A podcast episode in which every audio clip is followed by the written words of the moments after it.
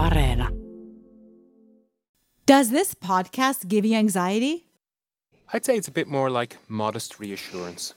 Should we just skip today's plan and play some meditation soundscapes? Uh, no, thank you.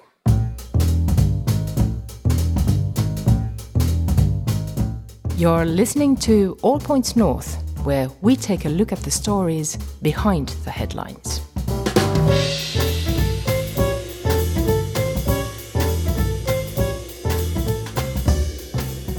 Hello and welcome to All Points North, the podcast that's always at a safe distance. I'm Zena Iovino, and joining me today is Ronan Brown. Hey, Ronan. Hi, Zena. This week, we have to talk about Finland's return to a semblance of normalcy, don't we, Ronan? Absolutely, we do. Because this week, Finland took a huge step towards a return to normal, or maybe that should be a new normal, by relaxing emergency measures and restarting public life on Monday, June the 1st. We've reported early in the week how people were flocking to bars and restaurants, a bit like how this year's bumper crop of mosquitoes are swarming around me. But it really seems like some people were in a hurry to abandon social distancing guidelines. I want to start off with a great audience comment that we had on our Facebook page. Jahan Zaib Malik said, I'm freer than free in this open lockdown. And I think this comment really hit the nail on the head because it seems the country's in a festive mood. Some people seem to have forgotten about keeping a safe distance faster than you can say pants drunk. uh, yes, can you remind us what that is again? Well, you know how Denmark has its hygge, which is all about snuggling up in front of the fireplace at home. The Finnish equivalent is pants drunk. It comes from the Finnish word kalsarikännit, which essentially means drinking at home alone in your underwear. Unsurprisingly, the coronavirus pandemic has contributed to a 10% increase in sales for Finland's state owned alcohol retailer Alko. So I guess people have had their fill of pants drunk by now and want to leave the house now that bars can serve customers again, or, well, at least until 10 pm. I suppose. But looking at the news this week, we should probably still keep our pants, I mean masks, on. Should we talk about masks then? The discourse on masks has been changing at the speed of light, hasn't it? It's no wonder people are feeling confused about whether simple face masks help in combating coronavirus. So, what is the latest on covering our mouths and noses, Ronan? Well, on Wednesday evening, that's yesterday, the government came out and said it's not issuing any face mask guidelines. Earlier that same day, a group of 59 Finnish experts and researchers published an open letter calling for the use of face masks to curb the spread of the disease. Their argument was that the use of masks reduces the transmission of the virus by both symptomatic and asymptomatic carriers. You know, it seems the administration is relying on a government commission report that came out last week dismissing mask benefits. It found that the widespread use of masks has little or no effect on reducing the spread of upper respiratory infections. The government said face masks do not protect wearers from infection, but others around them. Well, the researchers who wrote the open letter calling for widespread mask use said, and I'm quoting here current research strongly suggests that the use of masks is beneficial and that masks are one of the most useful and cost effective actions in managing the COVID 19 epidemic. One infectious disease specialist at the University of Helsinki said the government report, produced by a private health sector consultant, omitted the latest research by virologists on the subject. Well, that said, Finnish researchers have found that the coronavirus can remain airborne and float for up to a distance of four meters. This means that hand washing can protect people from droplet infection, but not from aerosol infection. The World Health Organization has recommended it's not necessary for healthy people to wear masks, but the agency said individuals who feel sick or have a cold, as well as those who care for at risk individuals, should wear them when in public. Yes, and moving away from masks now to mobile apps, this one is literally fresh off the presses because it was announced this morning, uh, that's Thursday morning, a little over an hour ago, that a tracing app will be launched in Finland in August that will track coronavirus infections.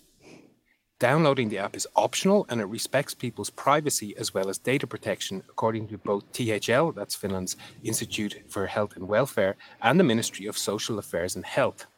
So, if a person is diagnosed with the virus, they may decide to share this information with the application.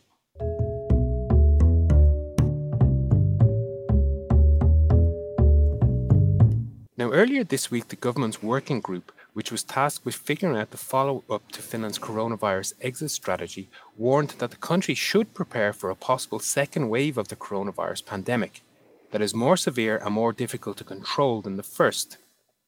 They said a more severe second wave could wreak more economic and societal damage, if only because the economic and social situation is weaker now than it was at the beginning of the year.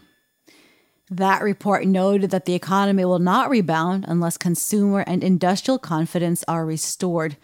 The authors also suggested that if the crisis is prolonged, it will not be possible for the government to support all businesses. The report referred to a separate analysis by Vesa Vihriälä of the partially business backed think tank Etla, which called for government to decide which enterprises are most important to society and to focus aid on those firms. Well, picking up from there, Sanna Marin's government on Tuesday unveiled a record fourth 5.5 billion euro supplemental budget. The administration said the goal was to get Finland back on its feet, to accelerate growth, and to make the country stronger in the post pandemic future. If we break down all this government speak, it seems money will go to affordable housing and transport projects. Now, in presenting the spending package, however, Finance Minister Katri Kulmuni said that it would not be possible to avoid tax increases and reduce spending in the future. She also said Finland would be borrowing an additional 18.8 billion euros this year to bankroll its programs. This news led the opposition NCP, or National Coalition Party, and also the Finns Party to accuse the government of trying to make permanent spending hikes under the guise of coronavirus crisis funding. One story that caught my attention this week was that scientists have detected novel coronavirus in wastewater in Helsinki and Turku. The Finnish Institute for Health and Welfare, however, said that it found no evidence of the virus in weekly monitoring samples in Tampere, Kuopio, and Oulu. The Public Health Agency said that the results confirm observations that the coronavirus epidemic is subsiding in Finland. Yes, indeed. And previous international studies in this area have determined that wastewater can forecast whether or not increasing amounts of the virus are circulating in the population. Since we're talking about the environment, this week, we also learned that Finland is falling behind on some of its sustainable development goals. And hasn't Finland pledged a goal of becoming carbon neutral by 2035? It has. However, a spokesperson at the Prime Minister's office came out saying that our production and consumption methods are not sustainable and our work against climate change just isn't enough. Okay, that brings to my mind a story we ran about a new coal fired power plant in Germany called Datteln 4, I believe. Yes, interestingly enough, Finnish energy company Fortum has a majority stake in Uniper, which runs the plant. And of course, the Finnish state owns over half of Fortum. This is what climate activists, including Greta Thunberg, have taken aim at Finland. One activist accused the Finnish government of hypocrisy as it was pledging carbon neutrality at home while being party to opening a coal fired plant abroad. Now, Fortum has lashed back at this criticism, saying individual plants don't really make a difference as European emissions are in any event capped by the European emission trading system. You know, some countries are greeting their COVID bailouts as they see this as a chance to tackle climate change. Shutting down big parts of the economy has led to cuts in greenhouse gas emissions around the world. Ronan, how is Finland doing on this front? Well, very much along similar lines. The officials tasked with plotting Finland's coronavirus exit have highlighted the need to promote a green recovery and achieve those carbon neutral goals. They recommended that Finland should aim to adopt a pioneering role in climate work and that this would in turn foster innovations that could create new jobs, bolster the economy, as well as helping exports. We've also learned this week that Finland is channeling 750 million euros of that supplementary budget we discussed earlier into transport projects, including infrastructure for walking and biking. Transport and Communication Minister Timo Harakka said the country would also focus on the development of municipal transport and high speed rail projects. These include the Espoo City Rail, the one hour train link between Helsinki and Turku, among other projects around the capital area in a, and in my own locale of Tampere. Okay, but since we're still on the topic of all things green, I wanted to say that this coronavirus pause isn't necessarily climate friendly, is it? Well, no, because on a very practical level, with far more people using more gloves and masks in their daily lives, there's a lot more waste from protective gear. And, you know, on Facebook, our friend Neil said, quote, people who choose to wear the masks and gloves should also remember to put them in the bin after use. I have seen so many masks and gloves just thrown on the ground outside big shopping centers. It is a disgrace, he said. And Neil, we couldn't agree with you more.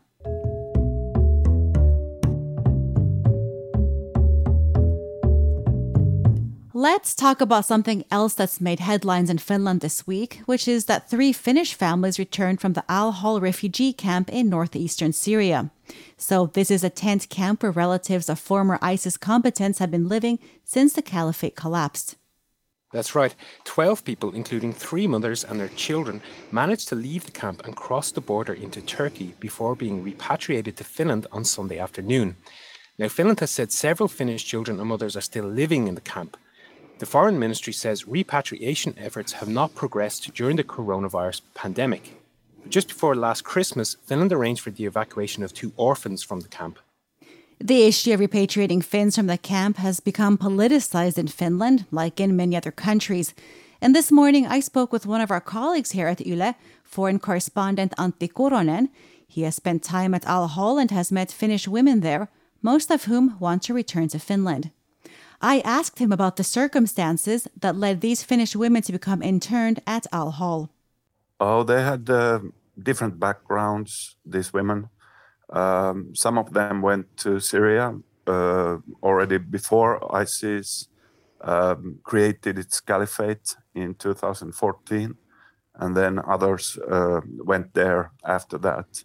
And um, some of these women, there is 11 women um, from Finland uh, at Al Hol camp. Some some women went there uh, with their husbands, and uh, others just went there alone.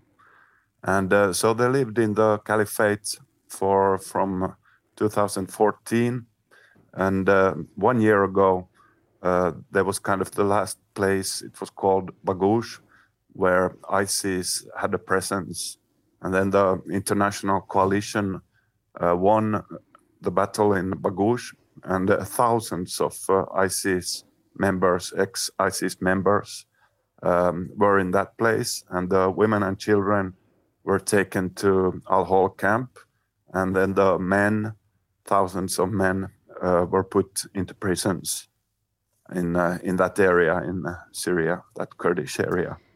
So so that's how they wound up in Al Hol, and there is there was 11 women and uh, over 30 Finnish children there. So there's been a lot of uh, worry and, and, public debate that these women and children pose a security threat to Finland. Uh, do you think that this is a valid concern, and would you say that you know what's the level of radicalization among these families? Uh, of course, it's a concern, and uh, it has to be taken seriously. Uh, these women uh, all lived in the caliphate. They were uh, married to ISIS uh, uh, fighters, men, ISIS terrorists. And um, so, of course, they supported the whole uh, kind of ideology or this uh, radical uh, fundamental Islam thinking. But um, at the same time, these women are very different. I have met several of them, I think seven and uh, they are very different. Some of them are uh, you would feel that they wanted to go away from ISIS earlier, but it, it, wasn't possible to to leave that area once the war against ISIS started. And uh, then there is probably women that are a little bit more radical still. So so that's a concern. But uh, of course, in Finland the, the thing is that these children has rights uh, as Finnish citizens. They have the right to a good life, and uh, that's why the government has been thinking about uh, what to do and uh, how to bring them back. And that was me speaking with Yle's award-winning journalist Antti Kuronen. Well, this all brings us to Jussi Halla-aho chair of the Populist Finns Party. He has called for a parliamentary investigation into the course of events that led to the repatriation of the women and children. He said that the returnees took part in a violent organization and are now a threat to Finland. UNICEF has pointed out that after years of violence, these kids living in the camp are unwanted, stigmatized by their local communities, and shunned by their governments. Yes, and that said, the Foreign Ministry put out a statement over the weekend saying Finland had a constitutional obligation to repatriate children from the camp to the extent that it's possible. And of course, let's not forget some 20,000 adults and 50,000 children still live in the camp, where about 500 people, mostly children, died last year. Remember, you can join the conversation too. Let us know what you think via Facebook, Twitter, and Instagram. You can also leave a voice message on WhatsApp, where our number is plus 358 44 421 0909.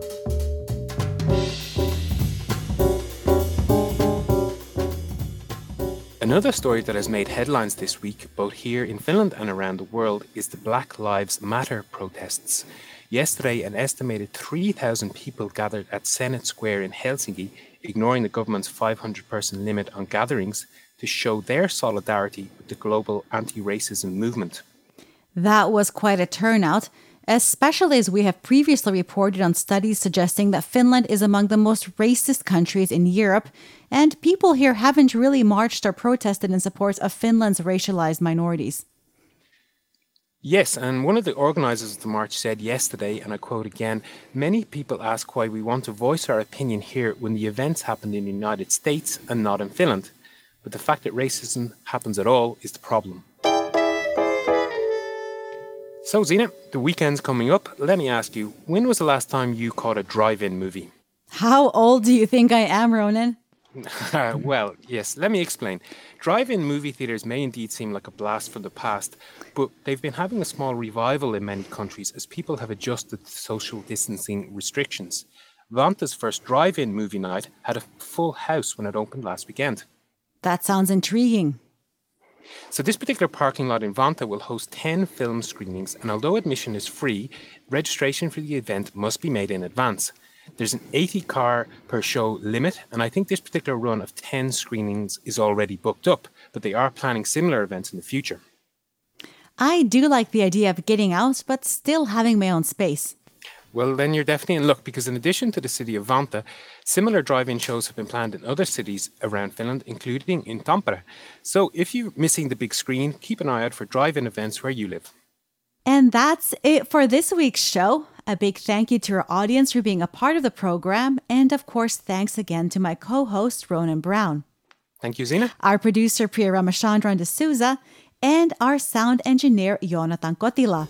Remember to subscribe to the podcast and keep following our social media channels. And of course, visit us at yle.fi slash news. Thanks again and see you next week. Bye-bye. Bye. You've been listening to All Points North, a podcast produced by Yle News, a unit of the Finnish Broadcasting Company. For daily news from Finland in English, head to yle.fi slash news and follow us online at Facebook, Twitter and Instagram. You've been listening to Yle News.